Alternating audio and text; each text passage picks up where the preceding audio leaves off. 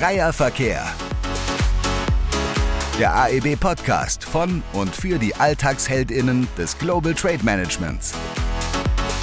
Ich glaube, dass irgendwie jeder Mensch, wenn er auf die Welt kommt, kreativ sein möchte, neugierig ist und auch Lust an Veränderungen hat.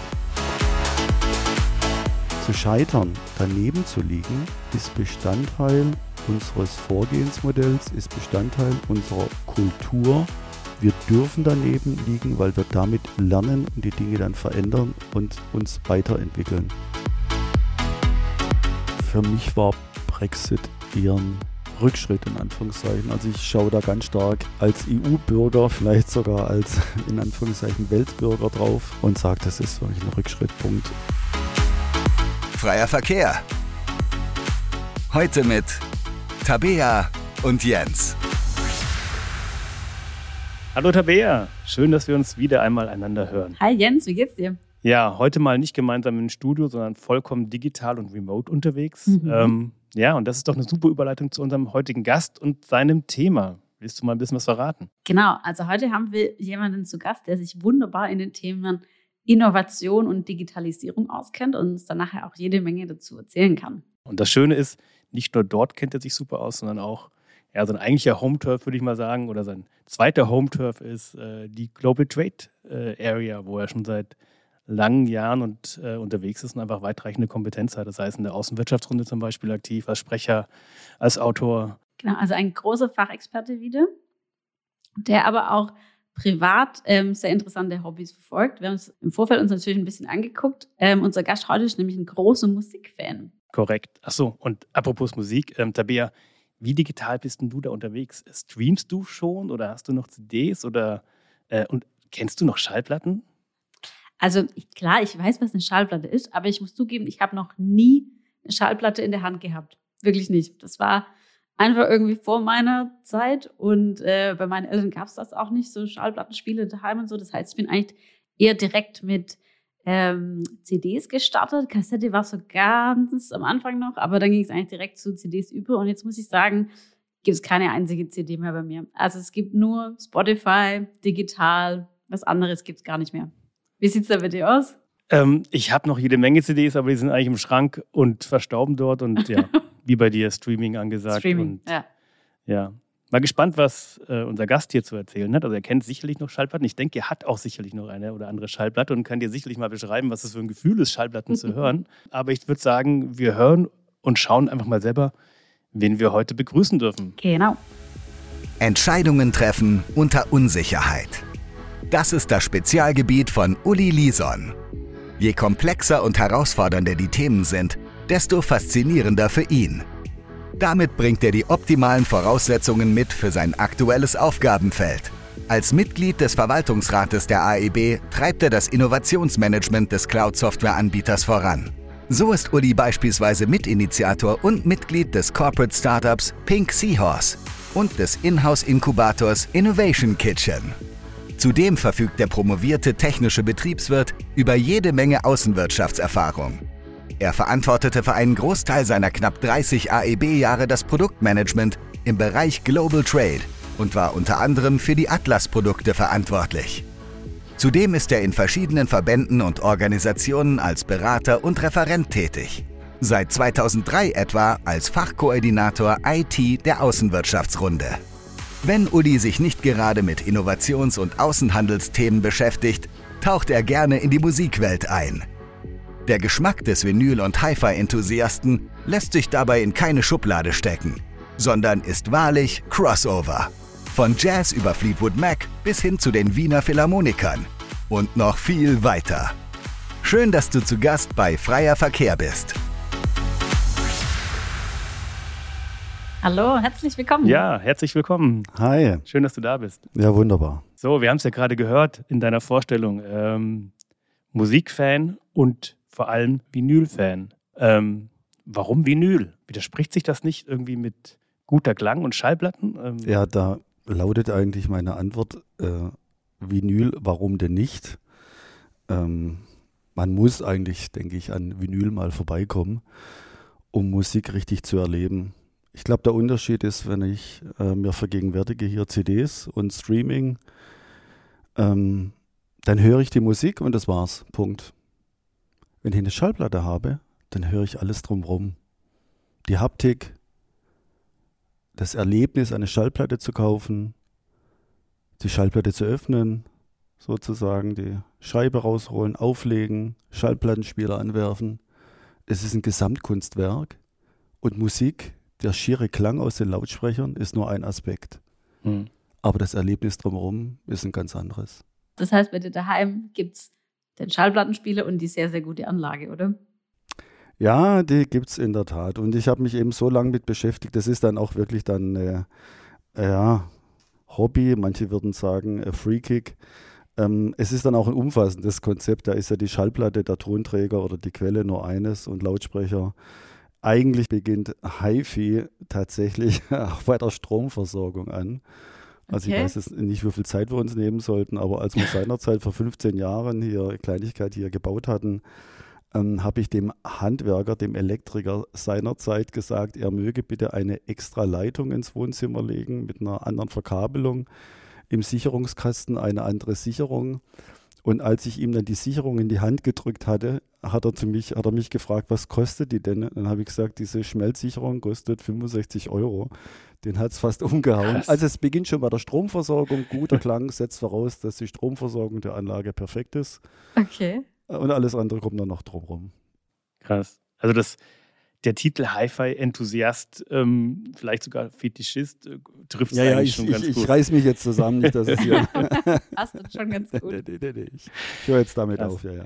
Und dann Schallplattenspieler vollautomatisch oder dann wahrscheinlich um nur, nein, nein, nein, nur nein. manuell? Also ja. selber auflegen. Was, ja. was bei HiFi ganz, ganz, ganz wichtig ist, äh, ist äh, tendenziell, also es gibt so ein paar Prinzipien. Das eine ist immer kurze Wege, äh, möglichst wenig Bauteile. Also es gibt unterschiedliche Philosophien, aber ich bin ein Freund von wenig Bauteilen, kurze Wege und heißt im Augenblick, oder heißt nicht im Augenblick, sondern heißt auch für die Schallplatte, möglichst wenig Technik, das heißt möglichst viel manuell, mhm. äh, Riemenantrieb, äh, Motor ausgelagert und äh, das muss alles möglichst entkoppelt sein und möglichst simpel sein und damit eben auch komplett manuelle Auflage, ja klar. Stimmt es eigentlich, dass du mal ähm, für das perfekte Sounderlebnis Kabel aus den USA, ich glaube Lautsprecherkabel aus den USA bestellt hast und ähm, für mehrere hundert mhm. Euro, weil es die hier nicht gab und die sind dann am Zoll hängen geblieben? War das so deine erste Berührung ja. mit dem Zoll oder hast du dann schon als Zollprofi die Sache gleich irgendwie managen ja. können? Oder ist das nur ein Gerücht?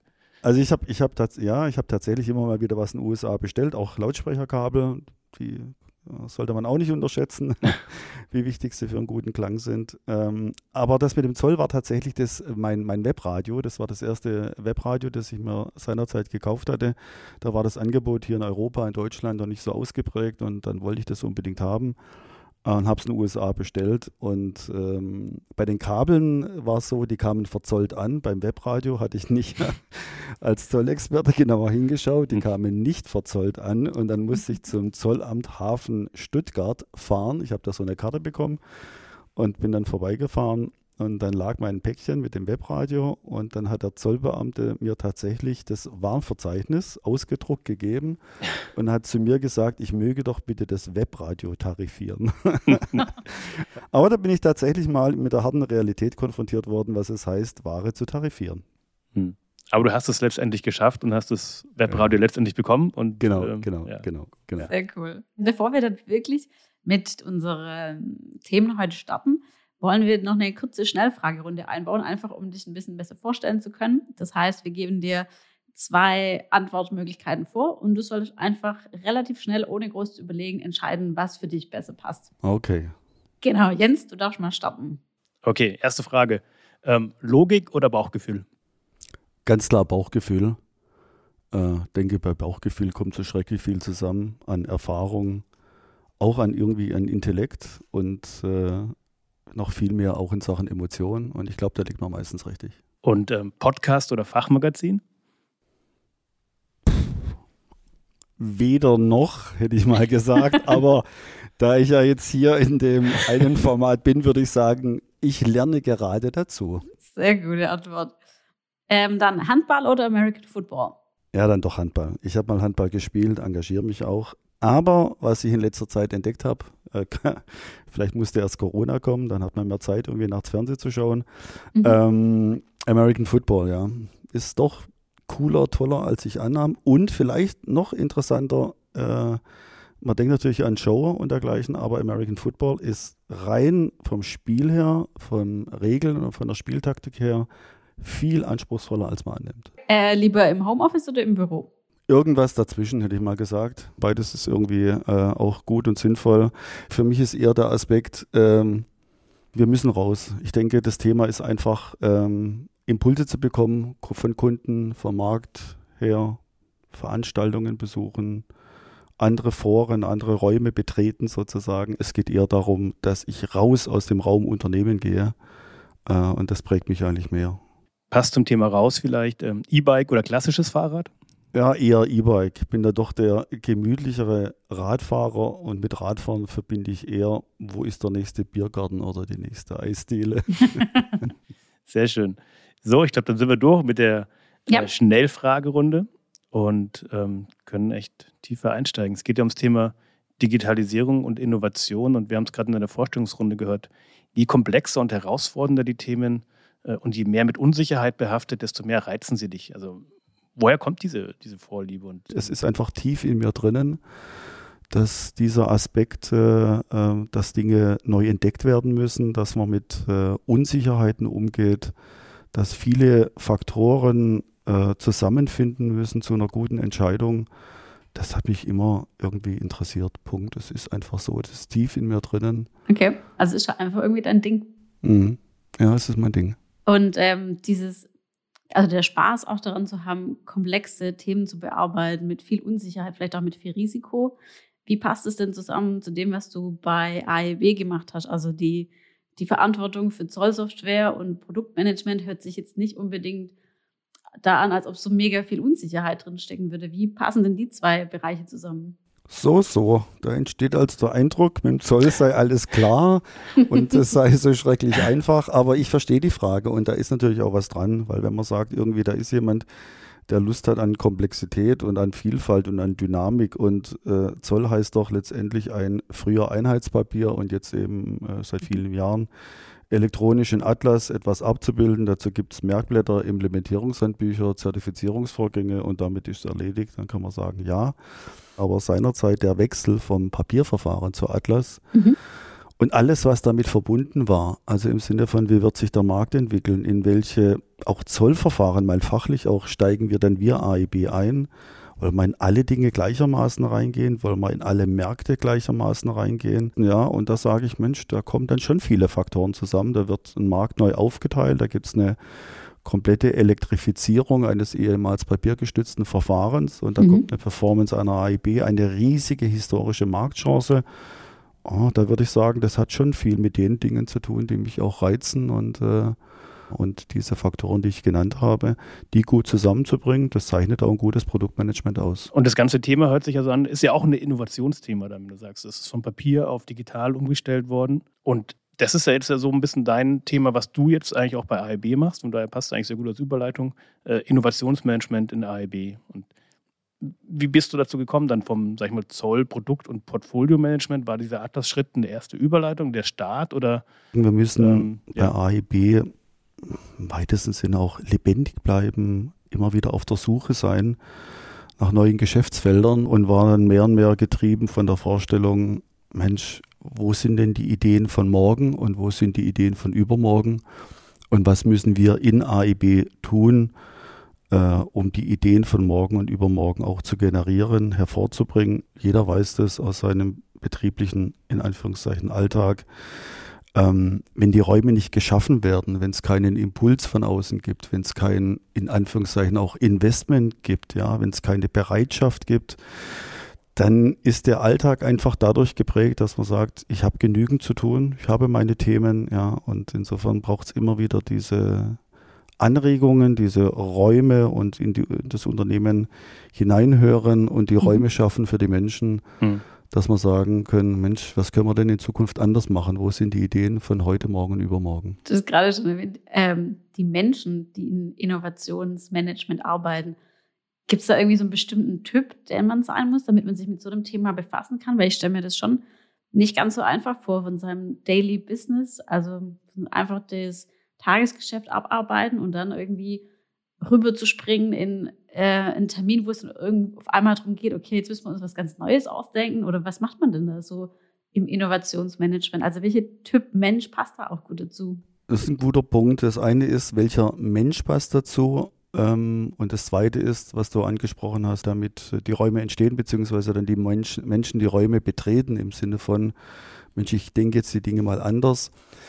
Grundsätzlich beim Typus, ähm, na, da gibt es so ein paar Eigenschaften, wo ich sage, die können natürlich hilfreich sein. Äh, also eine gewisse Neugierde, gewisse Kreativität, die Lust an Veränderungen, hätte ich mal im weitesten Sinne gesagt. Ich denke, die sollte da sein. Und jetzt werden wahrscheinlich viele sagen, das können nicht so schrecklich viele oder das können nicht alle Menschen. Da ticke ich irgendwie anders. Ich glaube, dass irgendwie jeder Mensch, wenn er auf die Welt kommt, kreativ sein möchte, neugierig ist und auch Lust an Veränderungen hat. Und äh, ich glaube, dann geht es eher darum, im Unternehmen und bei uns natürlich hier in AEB, dass wir sagen, wie können wir das, was eigentlich in jedem Menschen drinnen ist, ähm, vielleicht auch mal wieder entlocken, ja, weil man es vielleicht doch ein bisschen verlernt hat oder weil die Bereitschaft, äh, die Zeit, wie auch immer, nicht da war, um diese Neugierde und diese Lust an der Veränderung äh, äh, anzugehen letztendlich. Und manchmal sind es auch so Kleinigkeiten, also Stichwort Lust am Verändern. Äh, so simpel, so blöd es jetzt klingt, aber allein schon zu sagen, Mensch, morgen werde ich mal die Zähne mit der anderen Hand putzen, als ich es jeden Tag mache, ja. Manchmal sind so die ganz kleinen simplen Dinge zu sagen, Mensch, ich, ich mache das mal anders und dann schaue ich mal, wo es mich hinführt, ob ich auf eine neue Idee, auf einen Gedanken komme. Ähm, also die Lust am Verändern sollte da sein. Und das Zweite ist dann, äh, das betrifft dann eher das System Unternehmen, dass man sagt, wo können wir dann die Räume schaffen, weil, äh, wie ihr es angesprochen habt, ähm, das ist leicht formuliert mit der Neugierde und mit hier Lust an Veränderungen, aber wenn man eben seine 20 Tickets abzuarbeiten hat, irgendwie im Serviceumfeld, dann weiß man, was man zu tun hat. Und dann dieser Switch von äh, entsprechende Taktung zu haben, entsprechende Aufgaben zu haben und jetzt sagen, jetzt bin ich aber mal kreativ, die nächste halbe Stunde oder nach 16 Uhr. Ähm, das funktioniert nicht. Punkt. Jetzt muss ich direkt nachfragen, dieses Zahnbürstenbeispiel, ähm, machst du das im Alltag bewusst, dass du dir sagst, also muss ja jetzt nicht beim Zähneputzen sein, sondern einfach, ähm, ja, dass du immer wieder mal Sachen anders machst aus, dein, aus deinem Alltag? Machst du das auch? Ein so, so, so, ein, so ein Aspekt, der da auch mit reingeht, ist ja das Thema, wann kommen denn auch äh, die Ideen äh, der, der neuen Dinge oder der, der in Anführungszeichen dann auch Innovation oder Dinge neu zu machen. Und bei mir ist es tatsächlich oftmals so, dass nicht aktive Nachdenken ist für mich Bestandteil des Prozesses, auf eine Idee zu kommen. Das heißt, ich kann nur jedem empfehlen, zu, äh, zu sagen, okay, ich, ich, ich beschäftige mich mit etwas, klar, damit es irgendwie im, äh, im Kopf sozusagen arbeiten kann, dass es da ist. Und dann sind es oftmals die Augenblicke, wo man eben nicht dran denkt, äh, wo was Neues entsteht. Und jetzt, äh, jetzt wollen wir nicht so sehr privat werden, aber bei mir ist es tatsächlich das Duschen. Also beim Duschen kommen mir tatsächlich immer wieder Ideen, wo ich sage, Mensch, das können wir mal anders machen, das können wir mal anders angehen. Du hast vorhin gemeint, du bist überzeugt, dass in jedem Menschen was Kreatives mhm. steht und ähm, der Wille zur Veränderung. Gibt es da konkrete Beispiele, wie ihr das versucht oder wie, ähm, wie ihr Menschen dazu bringen wollt oder fördern wollt, ihre Kreativität, Innovativität auszuleben? Vielleicht zwei Beispiele. Ähm, mit Innovation verbindet man natürlich immer die ganz großen Dinge, ja, aber auch so auch im Kleinen, im Sinne von, wie kann ein Team, wie kann eine organisatorische Einheit die Dinge mal verändern, Prozessinnovationen, Verhaltensinnovationen, ähm, dass wir sagen, hier in das Team reingehen, Räume, Zeit, ne, Räume schaffen, sich Zeit nehmen und wichtig, dass das Team nicht alleine, sondern durch externe Impulse, Unterstützung und Unterstützung im Unternehmen von anderen Teams eine Veränderung herbeiführt. Auf der in Anführungszeichen größeren Ebene, wo man sagt, wo sind, denn, sind denn die Ideen von morgen und von übermorgen, ähm, haben wir verschiedene Formate, die wir immer wieder nutzen. Wir haben ähm, ähm, Räume geschaffen, wo wir sagen, Mitarbeiter können ihre Ideen anderen Mitarbeitern vorstellen, pitchen. Äh, das verbindet man mit einem kleinen Anreiz, dass wir eben gesagt haben, ja, wer da entsprechend äh, äh tolle Innovation, äh, tolle Ideen hat, wird das entsprechende, äh, entsprechend prämiert. Ich muss den Punkt auch nochmal aufgreifen. Ich fand es echt gut, dass du gesagt hast, es, eigentlich steckt dieses Potenzial für Innovation wirklich in jedem Menschen, weil gerade wenn es immer so darum ging, auch, okay, es gibt jetzt hier irgendwie eine neue Gruppe, die beschäftigt sich mit Innovation und jeder, der da Lust dazu hat, kann sich freiwillig melden. Dann melden sich halt irgendwie auch immer die, die gleichen freiwillig. Aber alle anderen, die auch das Potenzial dazu haben und auch coole Ideen haben, die, also wie schafft man es, die Leute auch mit dazu abzuholen und mit in sowas einzubinden? Weil da muss man vielleicht auch dazu sagen, das darf auch so sein. Punkt. Ähm, es gibt einfach auch vielleicht manchmal bestimmte Lebensphasen oder wo man sagt, Mensch, ich habe gerade auch einfach genügend andere Themen. Ich darf mal was nennen, vielleicht auch Stichwort Familie. Äh, und ich will jetzt einfach im Augenblick im Unternehmen äh, so wirken, wie ich wirke, Punkt. Aber ich habe gerade nicht die Kraft, mich vielleicht auch mal mit anderen Dingen zu beschäftigen. Also das sowas ist auch äh, legitim in Anführungszeichen oder nachvollziehbar. Mhm.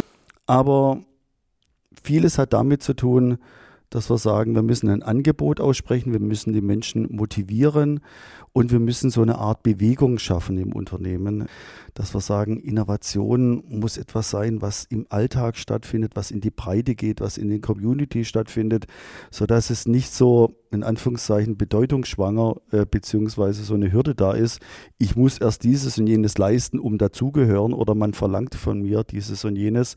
Es muss in den Alltag, auch im Alltag stattfinden können und die können sehr vielfältig sein.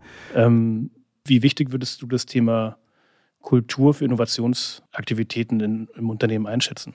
Und was können Unternehmen tun, um das zu fördern? Ja, Kultur ist oder Unternehmenskultur ähm, ist, denke ich, der große Hebel im Sinne von äh, das Verständnis für Freiräume, das Verständnis für ich probiere etwas und äh, vielleicht auch das Verständnis, ich darf auch mal scheitern. Ich denke, das ist ein ganz wichtiger Punkt bei Innovation. Ich glaube, dass viele Menschen auch immer wieder in Sorge sind. Mensch, ich habe da eine Idee, aber was ist denn, wenn ich da daneben liege? Oder wenn sie nicht funktioniert, ja, und das äh, kann ganz profan sein, dass man wegen meiner Idee unnötig zehn Tage investiert hat, dass man wegen meiner Idee in ein bestimmtes Marktsegment reingegangen ist und das hat jetzt nicht funktioniert. Ich glaube, das beschäftigt Menschen. Und diese Sorge wollen wir natürlich, jetzt sind wir beim Thema Kultur, den Menschen nehmen, ähm, dass wir sagen, Fehler oder daneben zu liegen, eine falsche Entscheidung zu treffen, ist kein Problem. Punkt. Natürlich schreit niemand Hurra, wenn man daneben liegt, da sind wir uns ja einig. Sondern es ist Bestandteil einer Veränderung. Es ist Bestandteil des Lernens. Nicht in allen Entscheidungssituationen, nicht in allen Phasen, aber es gibt genügend äh, Entscheidungssituationen. Zum Beispiel gehe ich in ein neues Geschäftsfeld rein oder gehe ich in ein bestimmtes Thema rein als Unternehmen, dass man sagt, zu scheitern, daneben zu liegen, und jetzt sind wir eben auch beim Thema Kultur, ist Bestandteil unseres Vorgehensmodells, ist Bestandteil unserer, in Anführungszeichen, auch dann Kultur. Wir dürfen daneben liegen, weil wir damit lernen und die Dinge dann verändern und uns weiterentwickeln.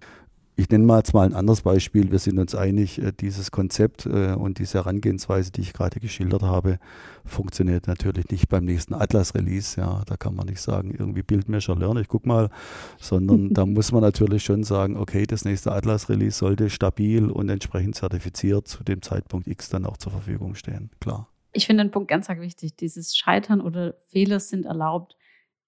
Hört sich auch immer gut an, so als Punkt in der Kultur. Ähm, ich glaube, für viele ist halt auch wichtig, dass es auch vorgelebt wird. Deshalb jetzt natürlich die klassische Frage an dich. Gibt es noch mal ein paar Beispiele, wo du sagen könntest, hey, das war eine Idee von mir und ich bin total gescheitert damit? Ja, es gibt Menschen, wo das nie vorkommt. Ähm, ich gehöre dazu. Nee, natürlich gehöre ich nicht dazu. ich bin auch gescheitert wir hatten eine Idee von morgen, Schrägstrich übermorgen. Da ging es darum, dass wir sagen, wollen wir das ganze Thema ähm, E-Commerce und wie kommen Waren zu mir nicht mal umdrehen und sagen, wir konzipieren eine Art Selbstabholerbox. Äh, also unsere, unsere Vision dahinter ist, äh, jeder Mensch ist in der Lage, dass jeder Artikel irgendwie zu ihm kommen kann und er entscheidet darüber. Äh, und dazu kriegt er eine Art Selbstabholerbox. Das war die MyZollbox. Ähm, und diese MyZollbox sollte dann die Box sein, die der Mensch, der Empfänger, der Kunde letztendlich dann in der Schweiz oder egal wo er sitzt, dass er sagt, Mensch, da gibt es auf eBay Kleinanzeigen, äh, da gibt es in einem Shop, den ich dann im Internet irgendwie gesehen habe, weil ich da an der Ostsee war, wie auch immer im Netz, da gibt es einen Artikel, der da ausliegt. Und dann sage ich, ich hätte gern die Ware, trete mit jemandem in Verbindung und dann beauftrage ich MyZollbox, also auch eine physische Box. Mhm. Das war das konzipiert mit MyZollbox, bringe mir die Ware zu mir. Und wir hätten das dann organisiert, dass die Box zu dem eBay Kleinanzeigen Verkäufer geht oder zu dem Geschäft an der Ostsee irgendwo, wo irgendein Artikel in der Auslage ist.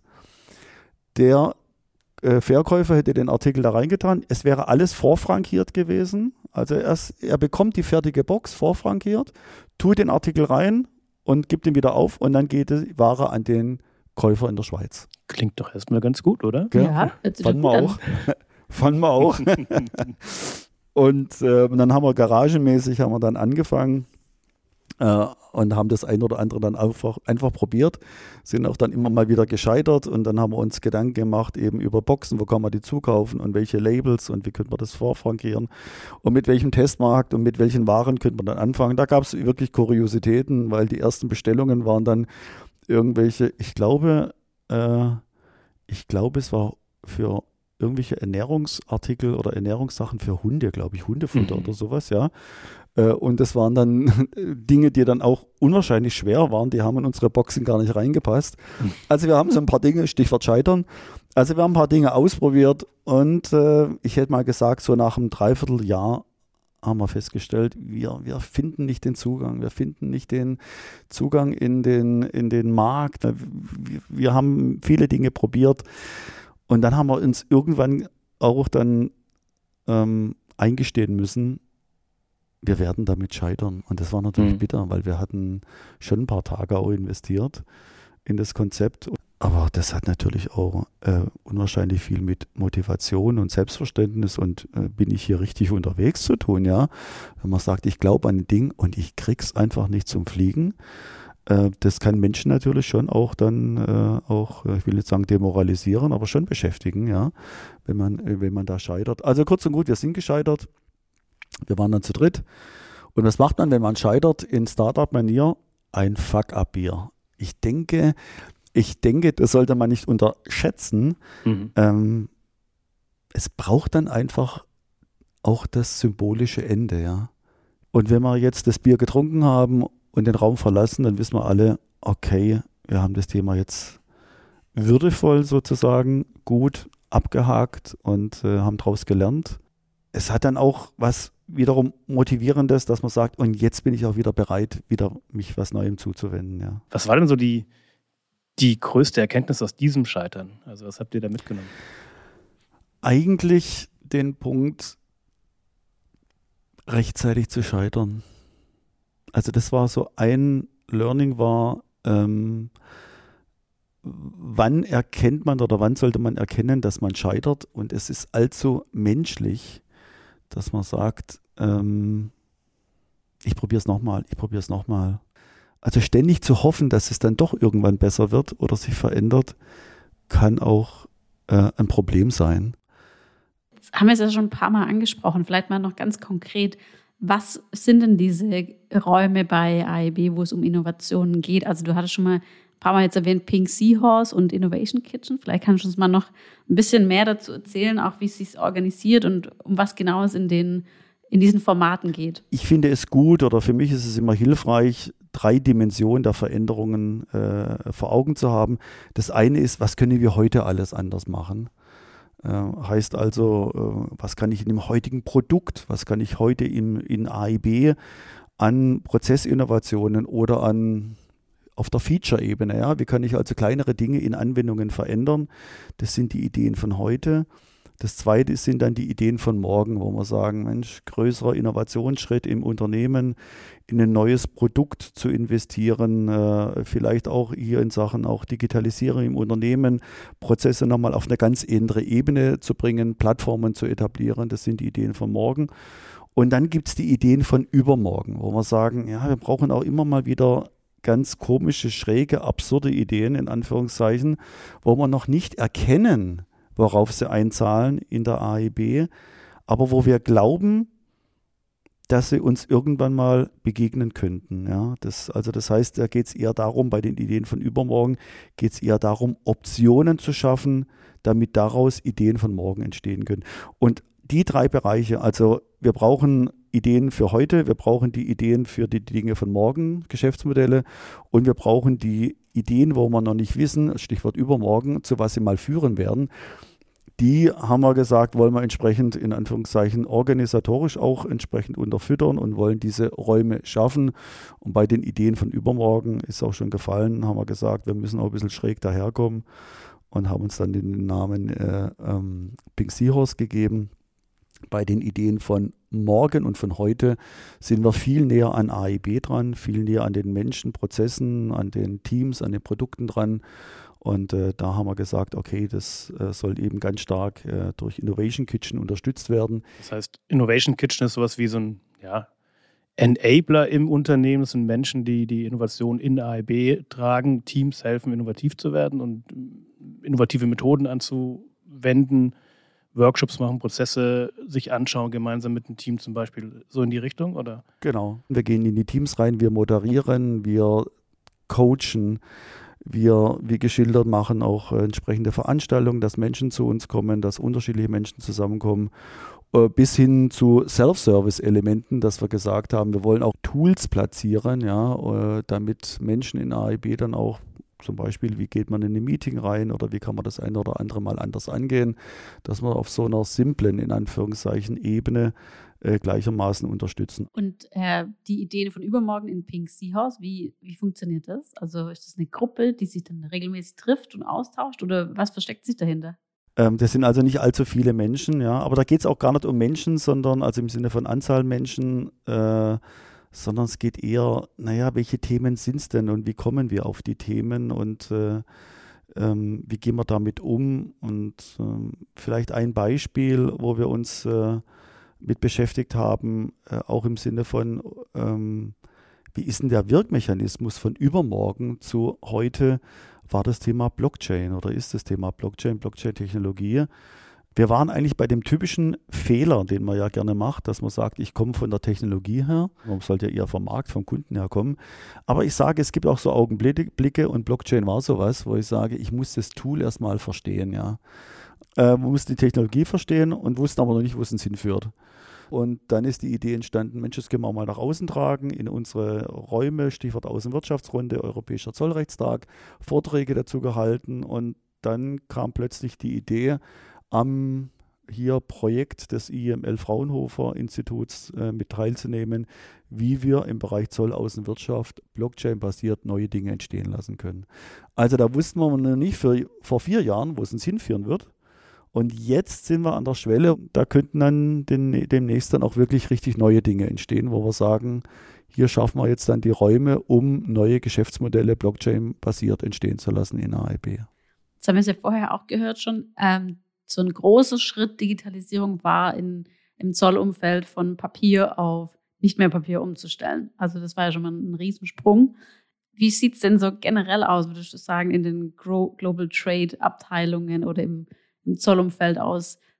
Sind da schon alle digital? Weil man sagt ja auch immer irgendwie, Digitalisierung ist nie wirklich abgeschlossen, aber sind die da schon gut auf einem guten Stand oder? Also der Wechsel von Papier auf elektronische Abwicklung, Stichwort eben Atlas, war der eine, war die eine große Welle, hätte ich mal gesagt. Ähm, die zweite Welle, es klingt jetzt sehr traurig, aber tatsächlich Corona. Äh, aber ich denke, Menschen haben in ihrem privaten Umfeld erlebt, wie es eben dann doch möglich ist, sorry, plötzlich, ja, äh, möglich ist, ja, dass man eben, ob das im Sportverein ist, ja, oder hier äh, äh, im schulischen Umfeld, äh, wie man doch die Dinge auch digital denken kann und äh, herangehen kann.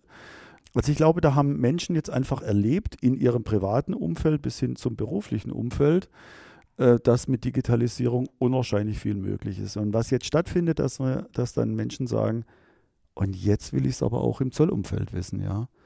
Also wo sind denn jetzt die Felder? Wo arbeiten wir denn heute nicht so richtig kollaborativ zusammen? Ei, mit unseren Brokern. Also die Art und Weise, wie ich mit meinem Broker zusammenarbeite, dass der irgendwie mal Daten kriegt oder keine, oder dann kriegt er ein PDF-Dokument oder kriegt ein Excel-Sheet, das ist doch irgendwie nicht so richtig. Das könnte man doch auch anders machen. Oder die Art und Weise, wie tarifiert wird, dass man irgendwie jeden, jedes Material einzeln öffnet und dann guckt, Mensch, was könnte es denn sein? Kann man das dann mal auch anders angehen, ja? Oder das letzte Beispiel ähm, ist das Thema dann, was ich schon angedacht, äh, angesprochen hatte, äh, Blockchain, dass wir sagen, ähm, ich bin Ausführer, ich habe eine Zollanmeldung, ich habe eine Ausfuhranmeldung. Wir hatten noch Interesse an den Daten. Ja, der Spediteur, der Frachtführer, vielleicht auch mal die deutsche Zollverwaltung. Okay, die kriegt die Daten ja über Atlas. Und wenn die Ware nach UK geht, könnte der UK-Zoll nicht auch an bestimmten Daten irgendwie Interesse haben. Und noch spannender natürlich im Business-Umfeld, könnte denn der Broker, der Dienstleister in UK, der Importeur in UK nicht auch Interesse haben an meinen Daten? Und in den Dimensionen müssen wir jetzt denken, oder wir müssen nicht gar nicht denken, sondern das findet jetzt gerade statt. Und gibt es irgendwelche Vorreiter jetzt im Bereich Global Trade Management, Zoll, Exportkontrolle, wo du sagst, hey, die Typen von Unternehmen, die gehen hier als Leuchtturm voran und treiben damit auch die Digitalisierung in, in diesem gesamten Umfeld. Also man muss uns mal vergegenwärtigen, wenn man ganz typisches äh, Unternehmen, verladene Industrie vor Augen haben, ähm, dann ist Zollprozess sicherlich, ja, natürlich ein wichtiger Prozess, alles gut. Aber hohe Warenwerte, Anzahl Transaktionen sind überschaubar und so sehr natürlich die Zollanmeldung äh, und Zollabwicklung integriert ist in die Logistik, es ist aber eben ein Teilprozess. Punkt. Ein wichtiger, sind wir uns einig. Mhm. Aber ich bin nicht direkt an der Wertschöpfung dran. Worauf ich raus will, wir merken gerade, die Innovationsdynamik wird ganz stark getrieben von Unternehmen, wo die Logistik, wo die Zollabwicklung Bestandteil ist ihrer Wertschöpfung, ihres Geschäftsmodells. Worauf will ich raus? E-Commerce, Transportdienstleister. Äh, solche Unternehmen ticken in der Dimension, Mensch soll nichts mehr machen, es soll Maschine machen, die Systeme müssen zusammenkommen und da darf es keine Systembrüche geben im Sinne von nochmal manuelle Nachbereitung oder nochmal Vier-Augen-Prinzip.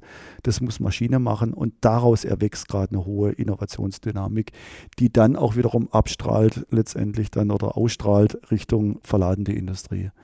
Das heißt, in den großen verladenden Unternehmen konkurrieren wahrscheinlich auch IT-Projekte ähm, aus ganz vielen Bereichen mit, mit. Guter Punkt. Und beim Logistikdienstleister zum Beispiel oder E-Commerce, sage ich mal, wie du gesagt hast, da ist es näher an der Wertschöpfung dran. Da bekommt man vielleicht auch leichter die Ressourcen. Ja. ja, ja, genau, guter Punkt. In Großen ist natürlich auch so, dass es dann konkurriert wirklich mit vielen, vielen anderen IT-Projekten. Dann sind wir ja beim Thema auch äh, gibt es denn genügend IT-Ressourcen, ja, und wenn die Dinge immer, immer, immer enger werden, klar, dann schaut man im Zweifelsfall vielleicht auf Prozesse, die noch direkter an der Wertschöpfung dran sind, ja, und lagert dann andere Dinge dann aus und sagt, okay, das soll ein Externer machen, das soll ein Broker machen oder, oder, oder. Oder konkurriert dann im Sinne von äh, hier welche IT-Ressourcen, dann kann es eben sein, dass das Thema dann Blockchain-basiert mal irgendwas im Zollumfeld zu machen, vielleicht nicht an Stelle 1 im Unternehmen äh, auftaucht, sondern an Stelle 5. Und wie funktioniert es dann, wenn zum Beispiel gerade so ein Cap-Dienstleister feststellt, okay, hier müssten wir mal wirklich was tun, hier müssen wir digitaler werden oder hier brauchen wir eine Innovation. Wie schafft es dann so äh, ein Unternehmen, diese Anforderungen auch wirklich bis, sagen wir mal, bis zum Zollamt durchzubekommen? Es ist einfach in der DNA vieler Unternehmen dann drinnen zu sagen, wir müssen es automatisiert denken, wir müssen es schnell denken sozusagen, wir müssen es technologisch denken. Ja, das ist mal das eine. Insofern sind die Voraussetzungen schon mal klasse. Und jetzt kommt wieder was äh, dazu, wo ich, äh, wo, wo, es dann vielleicht heißt, ja, aber jetzt, das klingt ja eher gegenläufig. Viele denken dann auch in der Dimension, ein anderer soll es organisieren. Ja? Also das heißt, äh, die E-Commercer wollen sich natürlich aufs schiere Business, aufs Verkaufen, klar, organisieren. Ja? Und sie wissen aber darum, dass wenn die Päckchen nicht gut ankommen in Time, wenn, es, äh, wenn die Transaktionen zu teuer werden, habe ich ein Problem mit meinem Business. Aber sie sind dann froh, wenn es einer macht, ja, wenn es gelöst wird letztendlich, ja, oder gelöst, äh, gelöst ist. Und das ist dann auch unser Ansatz, dass wir sagen, auch im E-Commerce-Umfeld, ja, wir lösen das Thema, wir kümmern uns mit anderen Partnern zusammen um VAT also um Umsatzsteuerfragen, wir kümmern uns um Customs-Thema, äh, um das Customs-Thema, wir bringen die Systeme zusammen und wir AIB schaffen es durch ganz simple Dinge wie eben Regelwerke, Gilding, Automatisierung bis hin eben zu KI, äh, äh, den hohen Automatisierungsgrad, dass Mensch also nichts mehr eingibt, um den zu, dass wir den erreichen. Jetzt hast du viel vom E-Commerce gesprochen als Digitalisierungsvorreiter. Verändert der E-Commerce denn generell das Thema Zoll? Er verändert die Sichtweise auf das Thema Zoll, weil vielleicht auch zu Recht natürlich, ja, weil es auch ein bisschen anderes Business ist. Und vielleicht ein anderes Beispiel Bereich der Tarifierung. Ja. Da ist eben E-Commerce ein starker Innovationstreiber, weil man eben sagt, wie können wir automatisiert tarifieren? Und da kann ich natürlich jetzt, das ist einerseits eine Veränderung, ich kann natürlich aber auch Unternehmen, klassische Industrieverlader verstehen, die sagen, ich habe hohe Warenwerte ich habe ein anderes Business, ich habe technologisch andere Produkte als im E-Commerce-Umfeld, wo es Consumermarkt hat eben andere Produkte, wo man eben sagt, naja, ich, ähm, ich kann das für mich auch nicht äh, übernehmen, sozusagen, diese mhm. Innovationen, ja.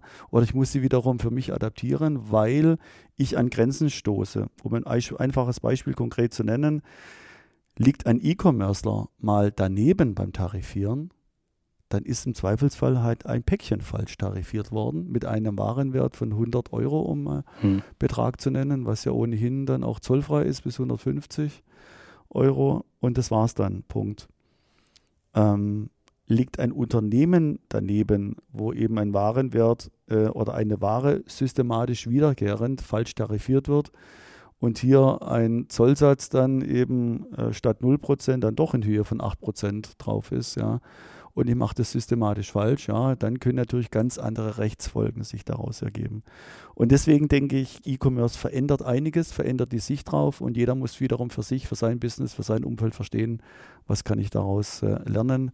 Wir hatten ja neulich Martin Lackmann von GLS, ähm, Cap-Dienst, ähm, in der Show und der hat ein bisschen was über Impost erzählt. Also das neue Zollverfahren, das ja daraus ausgerichtet ist, auch diese ganzen Importströme ähm, in Sachen E-Commerce ähm, zu vereinfachen, die Geschwindigkeit hochzuhalten. Das ist ja auch so ein, ist das für dich auch ein Beispiel, wo, wo E-Commerce äh, das Thema Zoll verändert? Und ist der Zoll denn überhaupt noch dem Thema gewachsen, sozusagen, so mal?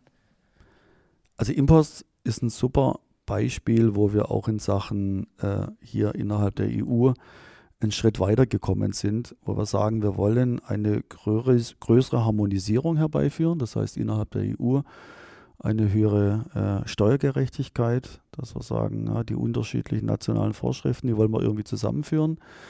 Der nächste Schritt ist, dass man gesagt hat, wir wollen aber immer noch Freiheitsgrade lassen, ohne jetzt ins Detail zu gehen, aber die EUS bzw. Umsatzsteuerregelungen sind in den Mitgliedstaaten ja weiterhin unterschiedlich, ja, wollen aber das trotzdem zum einen digital denken und auch vereinheitlichen, verbessern. Das heißt, die Kommission hat eben dann den Raum geschaffen, dass Unternehmen sich an eine Stelle in der EU wenden können und dann werden die Umsatzsteuerregelungen dann die jeweils nationalen oder Systeme dann entsprechend beachtet und versorgt. Also auch hier IT-technisch ein, Schritt nach vorne. Äh, und auf einer, auf einer volkswirtschaftlichen Ebene sind wir natürlich auch bei dem Punkt äh, Wettbewerbsgerechtigkeit. Äh, also auch hier das Element dass wir sagen, ja, wie kann es denn sein, wenn ich in den Mediamarkt gehe äh, und ich kaufe hier einen Akku äh, für 18 Euro, dann ist da äh, ähm, Mehrwertsteuer drauf, Umsatzsteuer drauf, klar, Umsatzsteuerregelung, Mehrwertsteuer drauf. Und wenn ich den aber aus China beziehe, ist da nichts drauf. Äh, und das kann es, denke ich, nicht sein. Ja? Also insofern, rein IT-technisch wurde das als ein eigenes Subsystem, eigenes, äh, eigener Teilbereich in Atlas umgesetzt. Und auch vielleicht interessant, der Zoll, der deutsche Zoll hat es auch genutzt, um auch technologischen Schritt nach vorne zu machen. Will ja nicht so sehr ins äh, Detail gehen, aber Stichwort Kommunikation läuft hier äh, auf Webservice basierend, wo es in der Vergangenheit über entsprechende hier FTAM X400, äh, ich will jetzt sagen Oldschool, aber doch schon reichlich angestaubte Kommunikationstechnologien ging, ähm, geht man jetzt hier einen Schritt weiter und äh, nutzt auch dieses moderne neue Verfahren, um auch neue Technologien auf Zollseite einzusetzen. Äh, mit der Folge, dass nach und nach im Atlas-Umfeld sicherlich dann nach den äh, Learnings aus, aus Impost ja, und den dortigen Technologien das Ganze dann auch für die anderen Atlas-Verfahren nach und nach genutzt werden wird. Das heißt eigentlich, also in dem Beispiel hat E-Commerce dann ja schon wirklich einen Schub gebracht für Digitalisierung bis hin zur Zollbehörde, bis ins Zollumfeld. Wie sieht es denn jetzt aus? Wir haben es vorher kurz angesprochen mit anderen Trends, die ähm, hier die Digitalisierung und Innovation vorantreiben können, auch beim Zoll. Also vielleicht der Effekt von Corona oder auch von Brexit. Wie spürt oder wie, wie sieht der denn aus? Für mich war Brexit eher ein Rückschritt in Anführungszeichen. Also ich schaue da ganz stark ähm, als EU-Bürger, vielleicht sogar als in Anführungszeichen Weltbürger drauf mhm. äh, und sage, das ist für mich ein Rückschrittpunkt. Da war für mich nicht erkennbar, dass man was schrecklich verändert hat. Ähm, mhm. Aber das Thema ist präsenter geworden in Unternehmen, oder? Also das Thema Zoll und grenzüberschreitender Warenverkehr hat schon eine gewisse genau. Aufmerksamkeit und damit auch wahrscheinlich vielleicht Ressourcen bekommen. In Sachen Awareness für das Zollthema das ist sicherlich, äh, da war Brexit sicherlich, naja, ob das jetzt hilfreich ist, äh, aber tatsächlich ähm, äh, insofern ein, ein, Thema, als natürlich viele Unternehmen in der Vergangenheit gesagt haben, ich kann das Thema Zoll ein bisschen außen vor lassen, weil ich dann stark in der EU oder national unterwegs bin und Zoll findet mich für mich nur am Rand statt. Und wenn es am Rand stattfindet, dann ist es ja auch gut, das über einen Dienstleister, über einen Broker dann auch äh, abzuwickeln. Und da hat sich tatsächlich natürlich was verändert oder in tatsächlich beim einen oder anderen Unternehmen, weil sie dann gesagt haben, naja, mit dem Warenverkehr mit UK ist doch zu bedeutend. Und wir wissen auch, ohne ins Detail zu gehen, die Ausfuhr nach außen zu geben, ist nicht so einfach. Hm? äh, weil es eben ganz stark integriert ist in die, hier in die Logistik, in den logistischen Prozess. Mhm. Und das hat eben dazu geführt, dass dann doch viele Unternehmen, nicht viele, aber eine Reihe von Unternehmen gesagt haben, dann kann ich damit nicht rausgehen, sondern äh, mache es äh, dann in Sachen Atlas, Atlas Ausfuhr zum Beispiel, steige ich äh, ein. Und beim Import ist es eher so, dass es befeuert hat tatsächlich das Thema Broker dass eben dann viele gesagt haben, Mensch, ich kriege das in der Kürze der Zeit vielleicht auch nicht hin, ja. Mhm. Und äh, UK ist jetzt doch ein Land, wo ein paar Transaktionen mehr sind. Vielleicht habe ich da auch noch Intercompany-Warenverkehre mit UK. Äh, und wie kann ich das gut organisieren? Und das hat so ein bisschen in Sachen auch dann Digitalisierung sicherlich die Frage, wie kann ich den Broker hier integrieren? Wie kann ich vielleicht auch Intercompany-Geschäft äh, besser organisieren? Äh, hat es das etwas, hätte ich mal gesagt, oder durchaus auch mit befeuert. Mhm. Und ansonsten soll im Allgemeinen, tja, ähm, wir haben viele Punkte schon genannt, die möchte ich auch nicht oder muss ich jetzt nicht wiederholen, aber diese Lerneffekte, das ist vielleicht interessant, die haben ja auf Zollseite stattgefunden. Die mussten ja auch, sorry, zu Hause bleiben. Mhm. Äh, weitgehend, ja, die mussten auch von zu Hause aus arbeiten und haben dann festgestellt, Mensch, ich kann auch von zu Hause aus arbeiten. Und wie es der Zufall will, wir sind auch beim Thema Führung, Führungsverständnis. Wir sind auch wieder beim Thema vielleicht Kultur, Unternehmenskultur. Und wie es der Zufall will, Potzblitz, man sieht mal die flapsige Formulierung nach, die Menschen arbeiten, auch wenn sie nicht beaufsichtigt werden, in Anführungszeichen, oder wenn sie nicht im Office sind, die arbeiten ja tatsächlich auch zu Hause und es funktioniert ja sogar super, wenn sie zu Hause arbeiten. Also ich glaube, da hat auch Zoll viel gelernt, ja, ähm, und, äh, und äh, das Lernen ist aber das andere, das eine und wir müssen aber halt auch immer wieder sehen, es gibt einfach noch eine Reihe von rechtlichen Dingen, von rechtlichen Hürden, die zu nehmen sind, ja, und äh, äh oder zu verändern sind. Da gibt der Unionszollkodex zwar unwahrscheinlich viel Rückenwind uns allen. Da steht brutal viel zum Thema Digitalisierung drin und wie toll das ist und wie wir das nutzen können. Und dann ist es in der Realität dann doch, weil es noch nicht umgesetzt ist, weil es noch nicht genügend harmonisiert ist, weil es die nationalen IT-Verfahren noch nicht hergeben, in der Realität sind wir dann leider oftmals noch nicht angekommen. Also nochmal auf die Unternehmensperspektive zurück. Und ähm, Zoll ist das eine, das gesagt, da ist Dynamik drin, aber ja, ähm, es wäre noch viel mehr möglich mit dem UZK. Wie sieht es denn in den Unternehmen aus, wenn jetzt ähm, dort Digitalisierung stattfindet? Wer ist denn da der Treiber? Kommt das aus dem IT-Bereich? Kommt das aus dem Fachbereich Zoll oder ist das wie bei dem E-Commerce, dass der, der Kunde quasi den Takt vorgibt und sagt, ja klar, will ich schon fertig verzollt und alles ähm, mein Päckchen haben und nicht meine Hi-Fi-Kabel am, am, Zoll abholen. Wie sieht es denn in Unternehmen aus? Wer ist denn da der Treiber? Ähm, vor Corona würde ich sagen, waren die Treiber ganz stark die ITler. Ganz klar, IT getrieben, Tech-Kompetenz getrieben, manchmal auch vielleicht Prozessverantwortliche, ja, aber ohne, dass sie das jetzt despektierlich meinen. Aus dem Fachbereich war es dann eher so, dass Anreize wie Prozesssicherheit, äh, um mal ein Beispiel zu nennen, ähm, äh, Klarheit im Rahmen der Tarifierung, auch das Thema interne Aus-Weiterbildung, dass solche fachlichen, natürlich wichtigen Aspekte erstmal im Vordergrund standen. Ähm, aber Dinge mal wirklich komplett digital zu denken und Dinge mal wirklich zu verändern, äh, kam dann oftmals eher aus der IT-Ecke. Was war die Folge? ITler haben ja so und so genügend zu tun.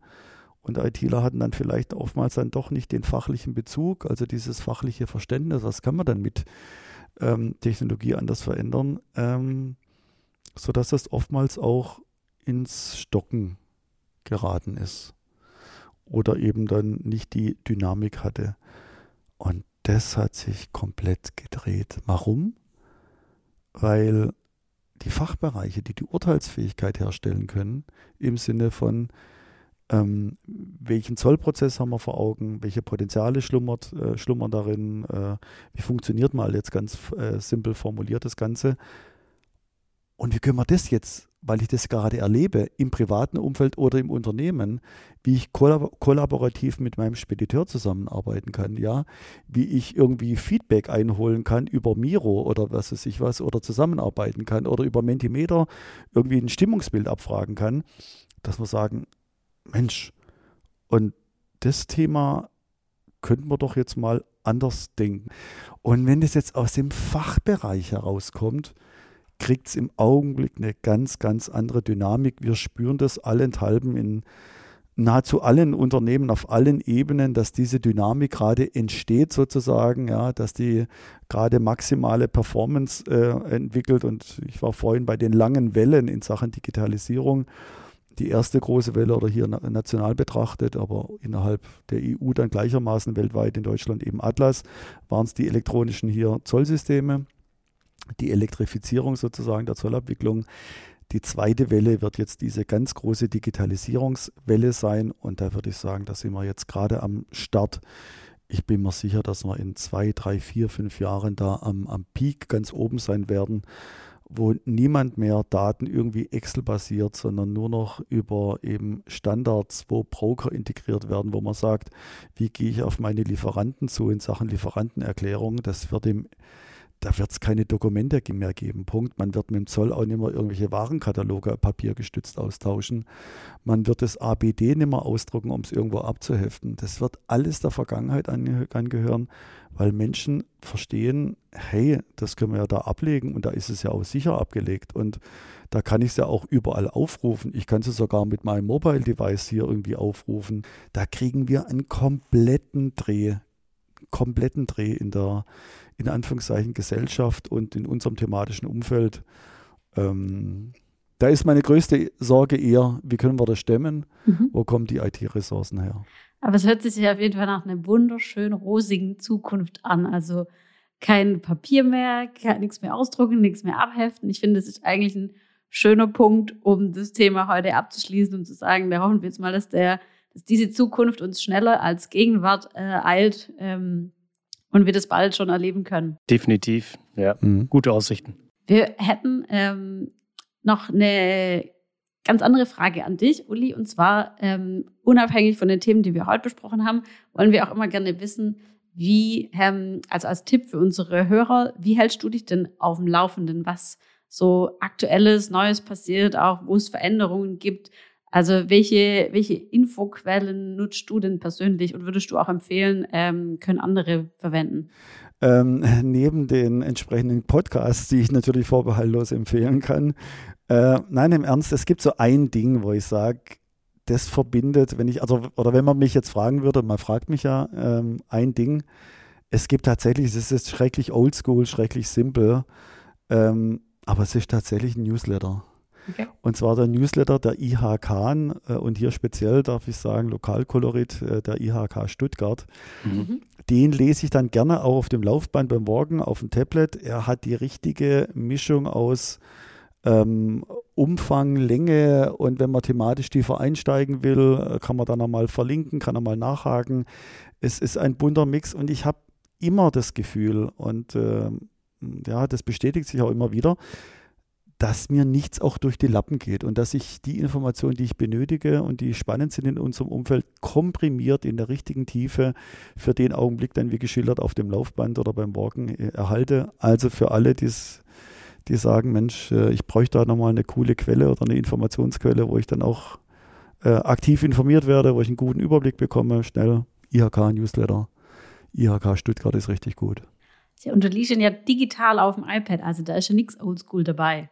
Genau, nichts Oldschool dabei. Nur Newsletter klingt, klingt vielleicht ein bisschen Oldschool, aber das ist er nicht. Der ist richtig gut.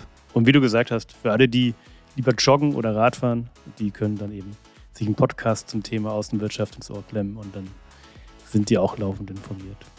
Klasse.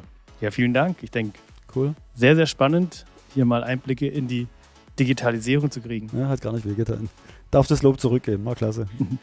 Vielleicht noch für unsere Hörer, wenn ihr Fragen und Anregungen habt, schreibt uns gerne einfach eine Mail. Äh, unseren Kontakt findet ihr in den Show Notes. Schaut einfach rein. Und ähm, ja, natürlich freuen wir uns, wenn ihr Freier Verkehr abonniert. Auf allen gängigen Plattformen zu finden. Und natürlich ja, gerne weiterempfehlen. Da freuen wir uns auch drüber. Sehr gut. Dann sagen wir vielen Dank für die Folge heute und wir hören uns beim nächsten Mal wieder. Genau. Vielen Dank und alles Gute. Bis bald. Bis bald. Das war Freier Verkehr. Der AEB Podcast von und für die Alltagsheldinnen des Global Trade Managements.